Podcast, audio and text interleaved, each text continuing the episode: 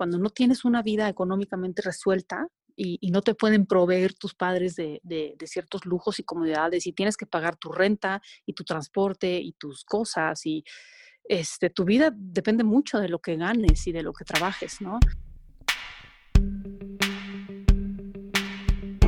¿Qué onda? Soy José Olivar y bienvenidos al nuevo episodio de Dame un Consejo, el podcast donde platico con líderes de diferentes ámbitos con el objetivo de que nos platiquen su historia y nos den un buen consejo.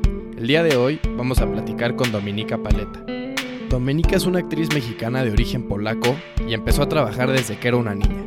Hoy nos platica de su carrera y de su nuevo libro, Viva la Vida. Espero que lo disfruten y sobre todo que se lleven un buen consejo. El episodio de hoy es presentado por Fundación Vuela. Vuela es una fundación cuyo objetivo es cambiar la vida de los niños con cáncer. En este mes de septiembre se conmemora la lucha contra el cáncer infantil ya que en México hay más de 1.500 niños con cáncer que necesitan apoyo, y cada día son diagnosticados 5.000 más. Hoy dame un consejo se suma a esta lucha, visita abuela.org para más información. Pues Dominica, muchísimas gracias por estar aquí con nosotros. ¿Cómo estás? ¿Cómo has llevado esta nueva normalidad? Muchas gracias por invitarme. Qué rico que inicies un proyecto en, este, en, este, en esta época. Eh, bien, la verdad me ha tratado bien la cuarentena después de ya unos meses eh, muy, eh, pues como desajustados, ¿no? Energéticamente, creo que ahorita ya estoy, estoy bien y, nunca sentí en realidad como un miedo, como que nunca tuve esta sensación de que esto era permanente. Creo que ahí ayuda mucho esta filosofía budista que a mí, que admiro mucho eh, que, es, que habla de la impermanencia, ¿no? Si, si partiéramos de ahí, pienso que en general los seres humanos tendremos otra actitud eh, para bien y para mal ante la vida. Pues sí, sí está padrísimo. Este, Dominica, me encantaría platicar un poquito de, de tu historia. A los ocho años llegas a México viniendo de, de un país completamente diferente, con una cultura muy diferente a la de aquí de México. ¿Cómo fue este cambio para ti? ¿A, qué dificultades te enfrentaste? A ninguna. La verdad es que a esa edad, este, pues yo era una espectadora y una eh, como aprendiz de todo lo que me enamoró eh, de este viaje, que también empezó siendo un viaje por un año que pues es por lo que duraba el contrato de mi papá y, se nos dijo, bueno, nos vamos a ir un año a México, fue una gran aventura em, desde el principio. Y mm, creo que a esa edad, cuando fluyes eh, con tu edad y, pues no tienes ninguna responsabilidad, eh, pues estaría yo mintiéndote si, te dijera que, que, había dificultades. De entrada, bueno, creo que el español fue la única dificultad, pero a las dos semanas hablaba español, o sea que me metieron a la escuela así como vas, sin hablar nada y, me supe defender y me supe eh, adaptar. Creo que también tengo una, una manera de adaptarme o una eh, resiliencia bastante fuerte y creo que eso lo traigo también de herencia, ¿no? Vengo de un país que fue afectado desde siempre por muchas guerras que lo atravesaban en el centro de Europa, ¿no? Polonia. Y, creo que vengo de generaciones de hombres y mujeres muy fuertes y que si no te adaptas, pues te mueres, que si no te transformas, te, desapareces. Y creo que eso lo traigo en, el, en el, DNA y, eso siento que fue también determinante. A mí me encantó México desde que llegué, fue una gran aventura. Parte de eso también mm, lo reviví y lo plasmé en mi libro, Viva la Vida, el cual apenas eh, salió ahora en mayo, también en plena cuarentena. Y fue muy significativo para mí eh, recordar eso y, y, mostrar un poquito de mi infancia, que la verdad fue maravillosa, ¿no? Fue una infancia llena de, novedades, eh, de nuevos olores, sabores, amigos, tradiciones, que se fueron sumando a, lo que ya traíamos, ¿no? ¿Y a tu familia fue igual el adaptarse a México? Te costó Mira, creo que cada trabajo? quien tiene, pues mi hermana era muy chiquita, no, no, yo no te puedo hablar por los demás. Siento que como familia nos adaptamos muy bien, nos unimos mucho siempre. eh, siempre íbamos para todos lados los cuatro. Obviamente para mis papás debió haber sido otra historia, ¿no? No es lo mismo Sí, llegar a los ocho años a un país tan lejano eh, donde desconoces el idioma, las tradiciones, no tienes amigos, no, o sea, nada. Y también eh, ponte a pensar que en el año 80, nosotros llegamos el 29 de noviembre del 80, ujú, pues no era como, como hoy. O sea, si tú hoy te vas a eh, mudar a un país tan lejano, no sé, ponle, te vas mañana a, a Luang Prabang en Laos, sí, este, ¿no? O sea, ¿qué te suena de eso? Nada, pero entras a Google, ¿no? Hasta puedes ver Google Maps, puedes ver la calle en la que vas a vivir, ves la gente, ves la comida, pues es muy distinta la, eh, el approach que tienes, ¿no? O la, el poder de, de- de- de visualizar cosas y de enterarte, ¿no? En, en Polonia, en el año 80, evidentemente, digo, en el mundo no había internet, no había, sí, pues, más que enciclopedias con dibujos y fotos de sombrerudos y caballos y claro, el desierto y los tacos y, o sea, y el tequila, pero no te decían más de México y no había manera de saber. Entonces, pues, evidentemente para ellos debió haber sido más complejo y, y más es- estresante, pero pues aquí estamos. pues sí, qué bueno. Y años después, ya viviendo aquí en México, eh, empiezas a hacer comerciales y pues de ahí evoluciona tu carrera, ¿no? A- hasta el día de hoy. ¿Cómo Sí, fue, cómo fue tu camino y, y cómo fuiste marcando estos pasos en tu carrera? Pues siempre tuve ganas de ser actriz. No, es- no estaba muy segura si quería ser escritora, de, perdón, directora o actriz. También siempre me gustó la fotografía, siempre me gustó el arte. Vengo de una familia de, de artistas. Mi papá es músico, compositor. em, mi mamá fue eh, pintora, diseñadora gráfica, hacía muchas cosas, o sea, una artista visual muy eh, creativa, muy productiva y eso influye desde luego en el, eh, pues en tu familia, ¿no? Entonces Sí, siempre fui mm, como muy, tu- tuvimos mucho estímulo hacia las artes y eso define mucho también tus gustos y tu camino. Y mm, de niña yo empecé a tomar clases de teatro en Polonia a los seis años. Eh, acompañaba a mi papá mucho a ensayos de teatro y, y- y convivía mucho con actrices y, y a esa edad decidí que quería ser actriz, pero mm, eh, pues ya digo, vine a México, eh, obviamente em- empecé siempre en los talleres de teatro de, de todas las escuelas, primaria, secundaria, prepa, ¿no?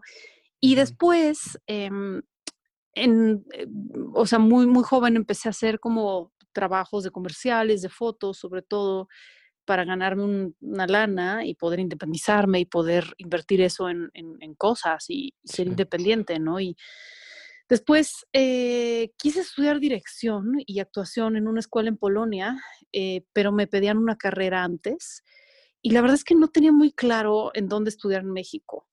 Em, entonces estudié historia del arte en la Ibero sí, como primera carrera para, con la intención de irme, pero un poco antes de terminar empecé a trabajar acá como actriz, me llamaron para hacer un casting, me quedé, me tentó el, el poder trabajar y poder ahorrar. Este, después de eso eh, me fui a Nueva York a estudiar, me dieron una beca, me fui a estudiar este, seis meses a perfeccionar inglés y también eh, otros talleres. Y entonces, em, la verdad es que tampoco, o sea, siempre tuve que ser muy independiente yo. No, no, no vengo de una familia que me dijo, ay, mira, aquí te damos para que vivas y aquí para que comas y aquí para que viajes y aquí para que te vayas a estudiar donde quieras. O sea, no vivíamos en una situación económica abundante en el sentido de que, pues, mis papás venían de un país que estaba en, o sea, en, en serios problemas eh, políticos, económicos y,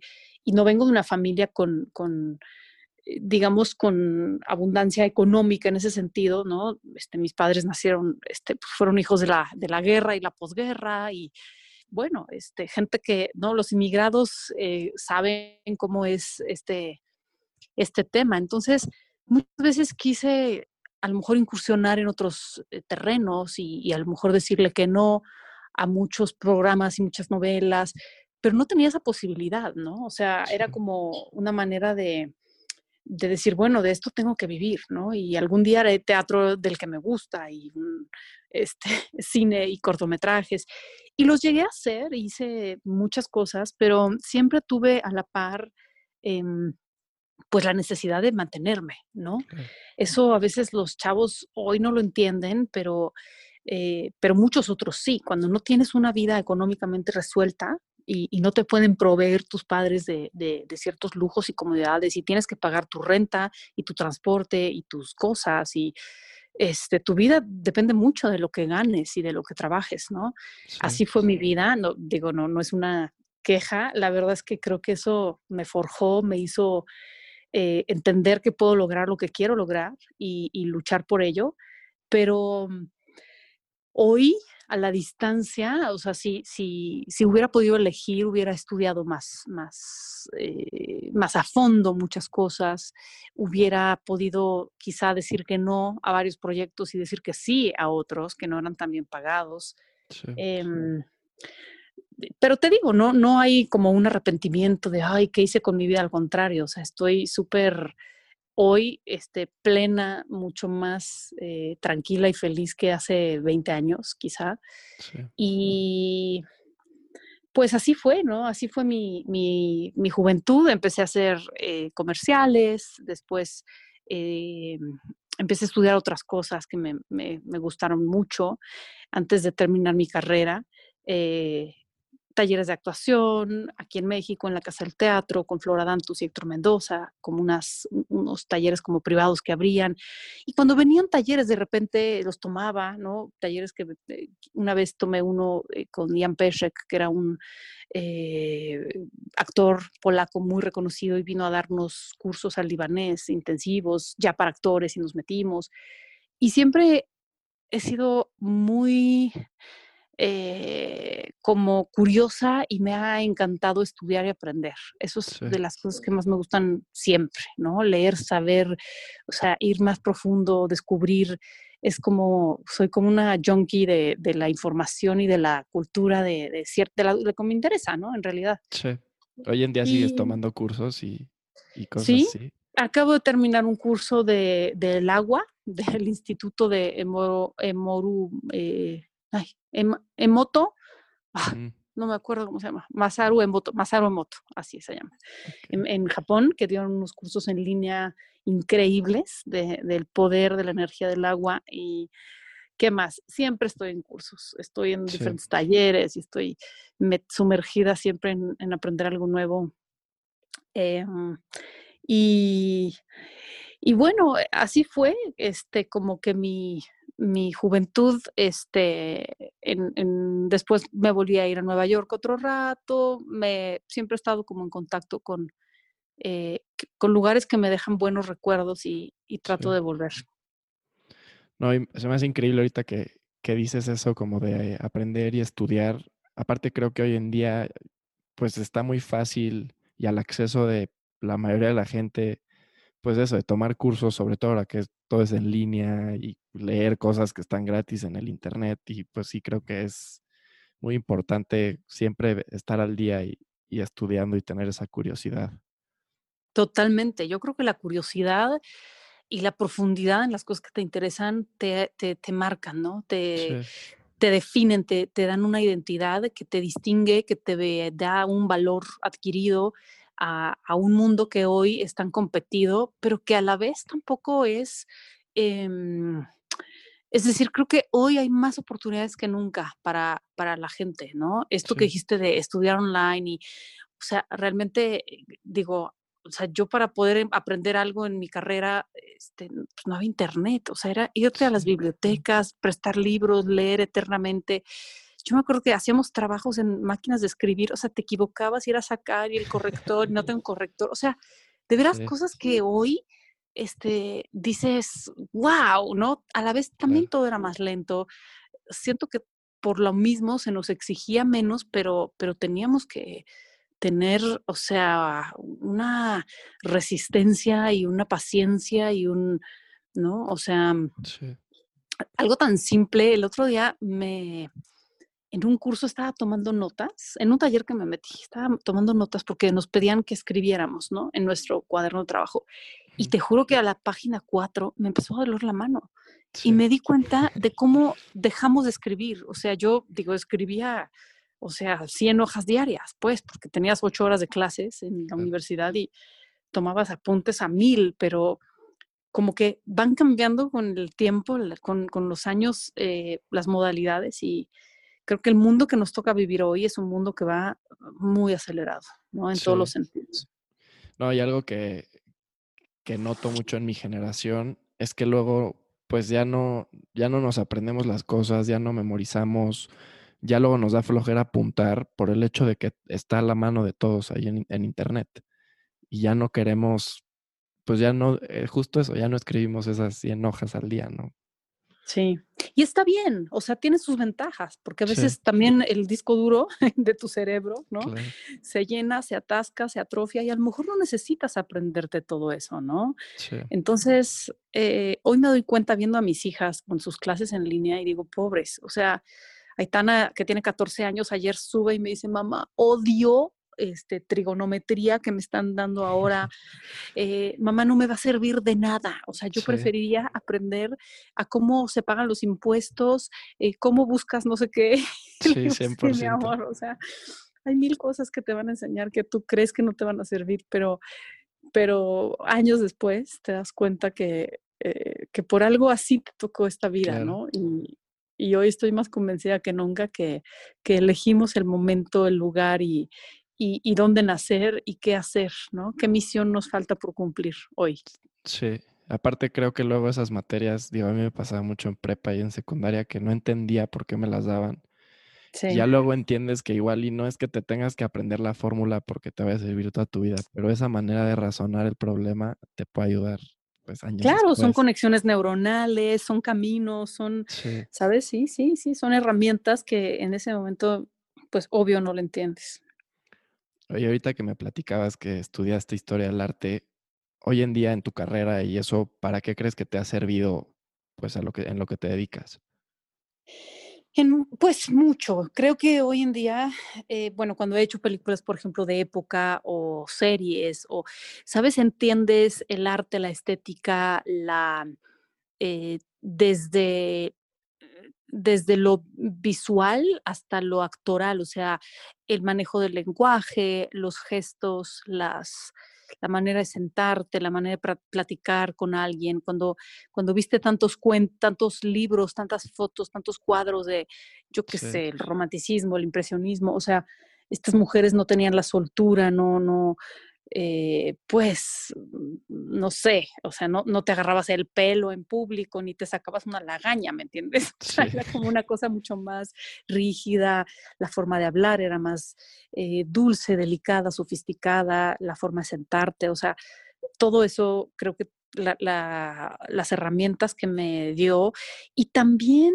Em, creo que no solo en mi, en mi eh, actividad, o sea, profesional, sino en muchas veces eh, el, ir por la vida, ¿no? Y elegir ciertos escenarios para, para un viaje, para tus fotos, para, eh, o sea, te sensibiliza en muchas cosas y sobre todo aprendes a entender por qué es esto, por qué está aquí, por qué este, ¿no? Eh, en, se te pule el ojo, también sabes un poco más cómo o intuyes eh, distinguir como el buen arte del, pues de lo que no es tan bueno, eh, yo qué sé, en la música, arquitectura, o sea, creo que es una carrera que te sirve para la vida en general y te, te pule los sentidos, te, te, define mucho también y te hace saber eh, o aprender qué te gusta y qué no te gusta, ¿no? Sí. ¿Volverías a estudiar eso? O sea, si tuvieras que volver a tomar la decisión. Pues no sé, o sea, la verdad es que fue una de las muchas cosas que estudié. Estudié después fotografía, estudié nutrición, estudié cocina. Creo que hoy estudiaría mucho más, eh, Sí, quizá algo más eh, práctico. Hoy existen carreras que ni siquiera existían cuando yo, o sea, estaba en la Ibero, ¿no? Y hoy mi, tengo una hija de 18 años que está buscando eh, carreras y de pronto nos topamos con que hay una carrera de copywriting y tú dices, ¿qué? ¿Qué es, esto? ah, no, pues es alguien que escribe, ¿no? Los, los, o sea, todos los eh, textos o, la, mm, eh, pues el, el ay, para la mercadotecnia, o sea, todas las campañas, bueno, y, ni hablar de lo digital y todos los, o sea, el tema de los softwares y es más, o sea, todo, todo ha evolucionado y cambiado, pero no sé, o sea, que si me encantó, me encantó este, formar parte de, de, una generación y tengo amigos que sigo viendo desde la carrera y que hemos eh, de alguna forma, no sé, conservado muchas cosas y recuerdos y la pasé muy bien. O sea, la universidad fue una gran experiencia de vida. Fueron cinco años. Sí. Digo, te lo pregunto porque, o sea, creo que es una decisión difícil de tomar y, y no sé si la edad en la que la tenemos que tomar es la edad que estamos más preparados para tomarla. Estoy de acuerdo. Creo que es cero. Eh, eh, creo que es muy difícil y estás en la peor edad porque además hoy te quieres comer el mundo, o sea, hoy tus gustos cambian eh, cada mes, o sea, yo creo que las carreras deberían de seriamente replantearse las instituciones y está pasando, o sea, en Europa eh, ya hay muchas carreras que duran dos años y más bien es, no te gusta, cámbiate, te revalido, o sea, he estado como muy pendiente de eso porque tengo una hija que pues que salió de la prepa, ¿no? En mayo, en junio, y, y tengo como muy claro lo, pues lo perdidos que están a esa edad y, yo estaba igual y obviamente todos estábamos igual. Es poca la gente que dice, quiero ser administrador, quiero ser abogado. Muchas veces tiene que ver con las decisiones familiares, como de un, ¿sabes? Esta cosa de, bueno, pues no venimos de tres pilotos, pues vas a ser piloto, ¿no? o desde niño ya sabes. Pero en realidad es una decisión súper difícil en una edad muy frágil, muy vulnerable y muy cambiante también. Entonces, eh, creo que está muy bien que, los, eh, que las instituciones a nivel mundial, muchas de ellas están cambiando eh, sus formatos eh, y, dando más como apertura, ¿no? más tiempo como de probar, ¿no? Pues sí, veo muy caducos los, los programas en general de muchas escuelas, ¿no? Tengo eh, o sea, estoy familiarizada con lo que aprenden en secundaria, obviamente pues primaria y ahora prepa y universidad y, y es lamentable, o sea, hoy a los niños no les enseñan cosas tan básicas como como de dónde viene su comida o como eh, el, el, estar vinculados a sus emociones y sus sentimientos y lidiar con, con el estrés y saber respirar, o sea, saber respirar, así, así de fácil, ¿no? Pisar en la tierra, ¿no? Distinguir ciertos, o sea, animales y plantas. Y es como, o sea, se topan con imágenes de pantallas y, sí, saben jugar Minecraft, pero no saben eh, reconocer una cabra de una oveja, de verdad. O sea, sí siento que falta mucho más eh, sensibilizar a niños, jóvenes con la naturaleza, con las cosas que tienen que ver con su presente eh, con la realidad, o sea, hoy vivimos en la realidad este, virtual, ¿no? Nos olvidamos que, que lo real ni es perfecto, ni tiene filtros, ni tiene permanencia, ¿no? Y son cosas como básicas que quizá ahorita porque ya tengo muchos más años y experiencia y, camino trazado, pero sí. pero sí lo veo como una gran carencia. Sí, estoy totalmente de acuerdo. Y pues hablando un poquito de este tema, me encantaría platicar de tu nuevo libro, Viva la vida. Mm. Platícanos de qué trata y por qué decidiste escribir este libro. Es un libro que me tardé mucho en escribir. Creo que hace como 8 o 9 años empecé con esta cosquillita de, de, de, escribir un libro. Tiene mucho que ver con la herencia de mi madre y su y mi conexión con ella. Mi mamá murió, van a ser en, en abril, van a ser, o sea, próximo 10 eh, años. Y yo descubrí desde entonces como el valor de la vida y lo rápido que se te va. O sea, eh, mi mamá murió muy joven con un diagnóstico de cáncer que a los cuatro meses pues se la llevó y fue todo muy extraño y muy imprevisto y muy inesperado. Em, y mi conexión con ella empezó como en la cocina, a través de yo cocinar cosas, empecé a descubrir un espacio íntimo, sagrado y, presente de, querer rescatar sus recetas, de querer saborear eso, eso que, que, también hacía ella, ¿no? Algunas recetas polacas y otras que fue adaptando en México. Y a mi mamá le encantaba cocinar y, y, era hermosa su cocina, o sea, eh, pasteles que adornaba con flores y les ponían nombres. Y bueno, era como artista, pues era muy creativa, entonces eso lo traducía muchas veces a su cocina. Y y yo empecé a necesitar hacerlo. Eh, este libro fue una necesidad y no fue, o sea, nunca fue pensado de otra manera.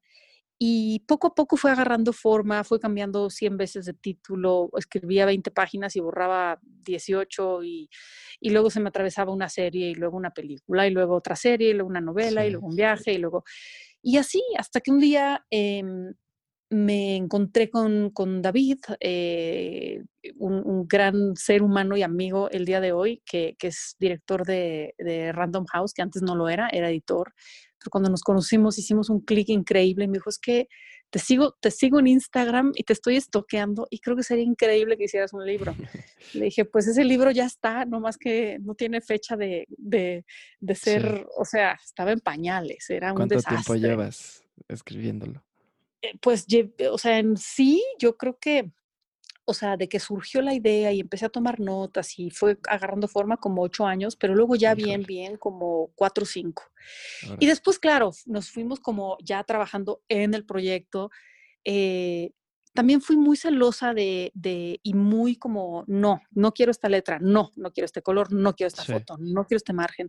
O sea, soy como súper obsesiva con la estética, y quiero las cosas como yo lo quería. Entonces, claro, el libro hubiera podido salir años atrás, porque además me decían, oye, te ponemos un coescritor, o sea, como un escritor fantasma, que eso lo hace muchísima gente, y así tú le vas dictando y ella va escribiendo y entonces ella va adelantando, y yo decía, no, o sea, no, es mi libro.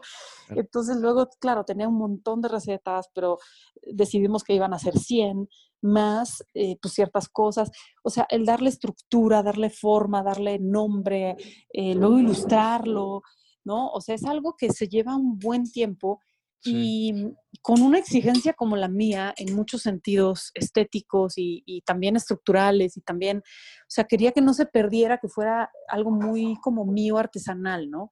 Y que cada hoja o sea, fuera como checada y rechecada y aprobada por mí. Entonces, en ese aspecto sí soy súper, em, pues sí, difícil, ¿no? Este, no, fue nada fácil, yo creo, para todos este, haber podido lograr esto, aunque fluyó lindo y fue al final un, pues un gran trabajo, yo creo, por lo menos para mí fue una muy buena experiencia, pero sí me tardé mucho. Oye, pero qué padre, porque justamente algo que siento ahorita es que hay muchos autores de libros, pues como autores que en tres meses lo escriben, lo editan y lo publican así de volada y tener un libro, pues que llevas tantos años pensándolo, pues yo creo que hace que sea un libro muy completo. Mira, cada quien tiene sus ritmos, sus momentos, sus espacios. Yo de repente escribía muchísimo. Me fui a hacer una película Durango y, ahí estaba como inspiradísima. En los días que no tenía eh, llamado, o sea, estaba sola, tenía un cuarto con un jardín precioso y me iba ahí a escribir y de pronto fluía muchísimo y arreglábamos como todo un capítulo y, y de pronto no, y también tenía mucho eh, trabajo. Entonces, yo creo que cada quien descubre, es como un pintor, o sea, no, no creo que un, libro, un cuadro sea mejor que otro porque uno lo pintaron en tres meses y otro en tres años. Simplemente es la necesidad del, del, pintor en ese caso, ¿no? O, del autor en este libro, eh, en, este, en este caso como, como un libro, tienes tus ritmos y son ritmos biológicos y son también conexiones neuronales, espirituales, o sea, hay una mezcla muy, muy loca, pero es una gran experiencia y, y fue pues muy lindo, fue muy como nutritivo también eh, ponerlo en papel y tenerlo en la mano, ¿no? Sí. ¿Y dónde lo, lo podemos encontrar? ¿Dónde lo podemos comprar? Ay, pues, pues ya está en todos lados. Fue un poco difícil y, raro el lanzamiento porque, bueno, teníamos todo un plan, ¿no? Sí, me imagino. Este, la rueda de prensa y el cóctel. Y, pues todo valió gorro, como, como, como la pandemia misma. Y, decidimos de todos modos lanzarlo en, en, en mayo. Eh, lo lanzamos primero en digital. Eh, después, porque estaban los libros en la imprenta y no podían acceder a la imprenta, entonces fue un relajo, pero Hoy está ya en muchos lugares, creo que ya hay varios, eh, varias librerías abiertas, está Gandhi, Porrúa, eh, creo que está en Sambors, creo que, bueno, en Amazon México está disponible al día siguiente, te llega a tu casa. Em, y luego lo metí en tiendas de amigos, tiendas que he frecuentado desde siempre, muy chicas y muy como, como con, muy significativas para mí, ¿no? Como Ingrediente, Villa de Patos, Caipacha, Amores y Sabores, o sea, yo quería que las tiendas que yo frecuento que se prestaban a esto, pues tuvieran ahí mi libro y, ahí está. Em, y así, eh, digo, fuera de México creo que se empieza en, amazon.com en octubre, pero no lo sé, no sé si para todo Estados Unidos y, Latinoamérica o... La verdad es que esas ya son decisiones que no tienen nada que ver ni conmigo ni con la editorial, o sea, ya son como... Eh, gente que cierra esos tratos, ¿no? Y a veces me dicen, pero es que ¿cuándo va a llegar a Bolivia? Pues no sé, no tengo la menor idea. Pero estén al pendiente. Pero bueno, sí, va, a estar en, España, va a estar en varios países, obviamente, de, donde hay habla hispana. Em, y eventualmente se traducirá, pero pues nada de eso depende de mí hoy. Y en lo que sí estoy muy enfocada es en pues, la promoción del libro, estoy cocinando mucho en mis redes, eh, compartiendo recetas, que es algo que me gusta mucho. Y, pues eso, trato de, la verdad, de enfocarme en, hacer hoy lo que me gusta y, no dejar de hacerlo nunca, porque creo que eso es parte de tener una vida eh, satisfactoria, ¿no? Eh, todos los días hacer algo que, que disfrutes y está pendiente una serie y una película que pues se quedaron igual ¿no? en el tintero y vamos a hacerla en una en abril y una en mayo, parece que ahora se van a noviembre y enero. Tengo una película por estrenar que se llama El diario Karen, que se estrenaba en verano y que pues también se quedó congelada, ¿no? no se ha estrenado, una película de terror padrísima con un director japonés padrísimo. Entonces, pues hay muchas cosas que vienen em, y, y bien, o sea, estoy en lo que estoy día, un día a la vez. Pues sí, como todos. Oye, aparte creo que es buen momento para sacar tu libro porque justamente ahorita que estamos todos guardados, pues luego como que te consientes más, ¿no? Y cocinas más tú en vez de estar comiendo fuera y estar pidiendo y, y pues ahí en el libro vienen buenas recetas. Y luego descubres que es más rico, o sea, es más rico. Este, el otro día mi marido eh, era viernes y yo creo que ya estamos semi guardados en general, ¿no? Ya ha bajado mucho la, este, es que ya lo estricto. también. Exacto, o sea, también tenemos derecho a vivir y a salir y a, bueno, y a lidiar con este virus que la gente está como muy aterrorizada. Es que nunca me ha dado miedo. Afortunadamente no nos hemos enfermado, pero si nos enfermamos, pues lidiaremos con ello como, como una hepatitis, como una, o sea, pues no, no puedes, yo creo, dejar de vivir, ¿no? Eso sí no puedes. Y el otro día mi esposo me decía, ah, yo le decía, vamos a, tengo un antojo de unos ravioles y vamos a tal, y era viernes, no queríamos tráfico y lo, lo, hicimos en casa como de la manera más casual, sin planear, sin nada, con lo que había, abrimos un vinito, empezamos a salir de sacar quesos, pedimos unas aceitunas y te juro que, o sea, el poderlo hacer en casa tan rico te da, no sé, como otro, otro feeling. A veces siempre buscamos afuera, ¿no? Y creo que lo que nos ha enseñado esta pandemia es, es a buscar adentro. Eh, adentro de tu casa, adentro de tu espacio, adentro de tu cuerpo, adentro de tu mente, ¿no? Entonces, siempre digo, si no puedes salir, pues, que pues, te busca ahí adentro, ¿qué hay? Y vas a descubrir cosas muy asombrosas. Sí, eso ha sido algo de, pues yo creo que la cosa más positiva que me ha llevado esta, pues esta pandemia y de este encierro. Sí, sin duda, yo creo que hemos, hemos encontrado mucha gente, cosas muy valiosas, ¿no? En este encierro. Sí, ha sido una, una, época de aprendizaje. Domi, ¿qué, ¿qué, hábitos crees que han sido clave para el éxito que has tenido en tu carrera? Pues siempre he estado muy consciente de, de cómo eh, alimentar bien tu cuerpo, tu mente y ahora en estos últimos años tu espíritu define mucho el eh, cuánto quieres vivir y de qué manera quieres vivir. O sea, eh, tengo así como, como un amor por la vida, por explorar, por seguir viajando. Y de verdad que si no tuviera buenos hábitos alimenticios, de movimiento, eh, pues no podría estar en condiciones como para vivir una vida larga y tan activa. O sea, suena como si tuviera yo 75 años, pero es que de verdad que, o sea, sí define mucho eh, tu capacidad, eh, ¿sabes? De, pues de, tener, con tener salud o no. O sea, estos achaques que dicen son de la edad, yo para nada creo que son de la edad, ¿no? Y creo que los hábitos se, van formando eh, todos los días y, y, no pasa nada si un día te echas unos vinos y un mezcal, pero el chiste es que eso no sea tu cotidianidad, ¿no? Y ese es un hábito, creo que también el hábito de eh, de agradecer, o sea, el levantarte, ver la luz del sol y decir, o sea, lo puedes decir, lo puedes pensar, lo puedes suspirar, pero es esta conciencia de decir, aquí estoy, ¿no? Y si estoy aquí es porque algo tengo más que dar y aprender y recibir. Y em, también hábitos como mucho más a lo mejor comunes, eh, pero son el, ejercicio, el hacer yoga, estiramiento, que siento que el yoga y el estirar te da una flexibilidad no solo física, sino también mental. Creo que se traduce a eso. En general, la gente que, tiene menos movilidad es, también más eh, rígida de mente y de pensamiento y, y también el hábito de aprender. O sea, yo creo que el hábito de, tener una curiosidad todos los días y de aprender algo todos los días, forzarte a eso, se vuelve una pasión. O sea, decir, ¿no? Quiero leer sobre esto. Ah, acabo de descubrir que esto es un antiinflamatorio, entonces voy a, o sea, indagar ahí y me voy a clavar y voy a tener como una, este, curiosidad y un, ¿no? Creo que eso también te mantiene como alerta con las antenas, no sé, este, atentas a las cosas que, que te rodean. Y creo que también el, el poder tener la capacidad de, de, vivir esto, este presente, ¿no?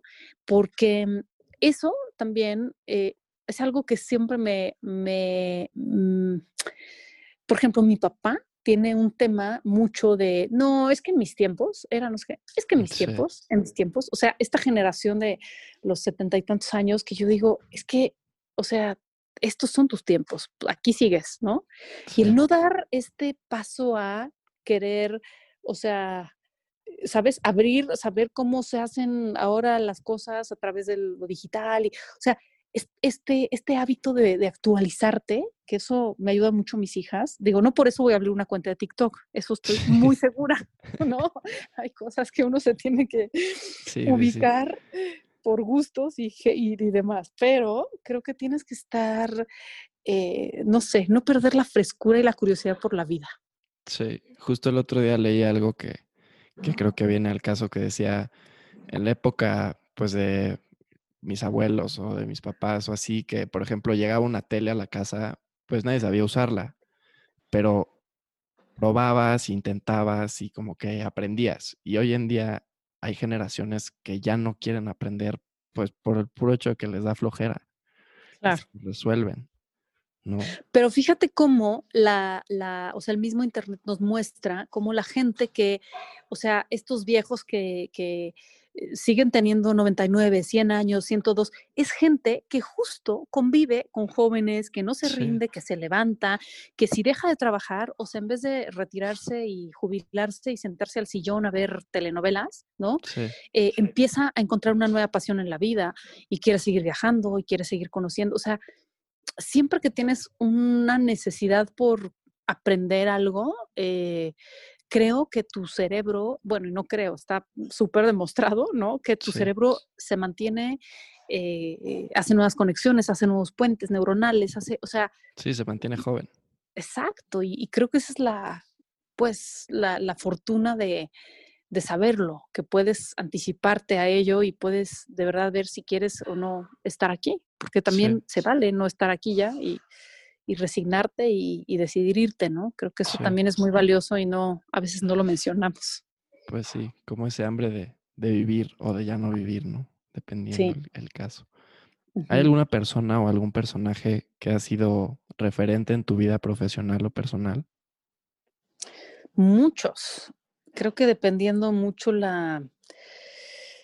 Ay, la etapa de mi vida ha habido muchos maestros, muchos autores que me han inspirado mucho, muchas mujeres que, que, que, admiro. O sea, uno sería dejar atrás a todos los demás, ¿no? Pero em, pintores, escritores, autores de, de, de, diferentes, no sé, cantantes, poetas. O sea, creo que hay muchos, no, no ha habido uno solo, pero no, sí Creo te entiendo. Que... Creo que de, todo, de todo se puede aprender algo y de todos te puedes llevar algo bueno. Sí, sin duda. Y hoy te voy a decir que mis, mis más grandes maestras de vida han sido mis hijas, sin duda. O sea, se oye trillado y, a cliché, pero hoy aprendo de ellas eh, mucho quién soy yo y, y, cómo ellas me nutren. Eh, y me enseñan cosas que, nunca imaginé cuestionarme, ¿no? Y eso me parece de las cosas más emocionantes de la vida, o sea, que tus hijas se vuelvan tus maestras y que te, que te den esta, no sé, eh, esta pila y, este conocimiento es, es increíble. Sí, sí, estoy de acuerdo. Pues ya para terminar, si estuvieras enfrente de un joven que quiere seguir tus pasos y dedicarse a lo mismo que tú, ¿qué le dirías? Pues le diría que nunca deje de preguntarse eh, todo lo que hay a su alrededor. O sea, la curiosidad creo que eh, si bien mató al gato, también, eh, también le dio las herramientas para, para descubrir el jugo de la vida, ¿no? la, pues la pasión, la inspiración, el interés. O sea, creo que, eh, que, nunca dejes de, eh, de preguntarte por qué es esto, pero y acá y allá. Y, y además que nunca, por ejemplo, yo nunca me quedé satisfecha de decir, quiero ser actriz, ajá, pero ¿y luego? No, pero quiero también saber fotografía, pero quiero cocinar, pero quiero abrir una empresa, pero, por ejemplo, abrir una empresa de colágeno que sea Marcana, porque yo descubrí que tenía súper bajo el colágeno y no lo producía y entonces me fui a Ecuador y entonces conocí un científico y entonces hice una fórmula porque todas las que probé y me llevé no las absorbía y no funcionaban y de pronto dije yo, ¿cuándo en la vida me iba a imaginar que iba a ser un producto porque yo lo necesitaba. O sea, eso. Entonces, eso, o sea, si alguien me dice, ¿a qué te dedicas? Uf, es que a mil cosas, ¿no? me dedico hoy a hacer publicidad, a escribir, a cocinar, a ser mamá, a entender el fútbol porque tengo una hija futbolista, a, o sea, a las redes sociales, pero también eh, actúo porque sigo actuando, pero también tengo una empresa este, de colágeno y otra de productos mexicanos que se llama Amores y Sabores, y, o sea, eso, que, que, que nunca te frene algo ni te encajone o sea, lejos de encajonarte, creo que la vida es tan corta que hay que hacer todo lo que te apasiona en ella, ¿no? Y, y eso sería mi consejo. Y que nada es permanente, eso. Que nada es permanente, ni la cuarentena, ni la enfermedad, ni el COVID, este, ni la felicidad, ni el sufrimiento. Entonces todo pasa. Vivimos en un constante cambio. Sí, que es maravilloso, ¿no? Pues muchísimas gracias. Muchas gracias a ti, qué bonito platicar contigo. Igualmente.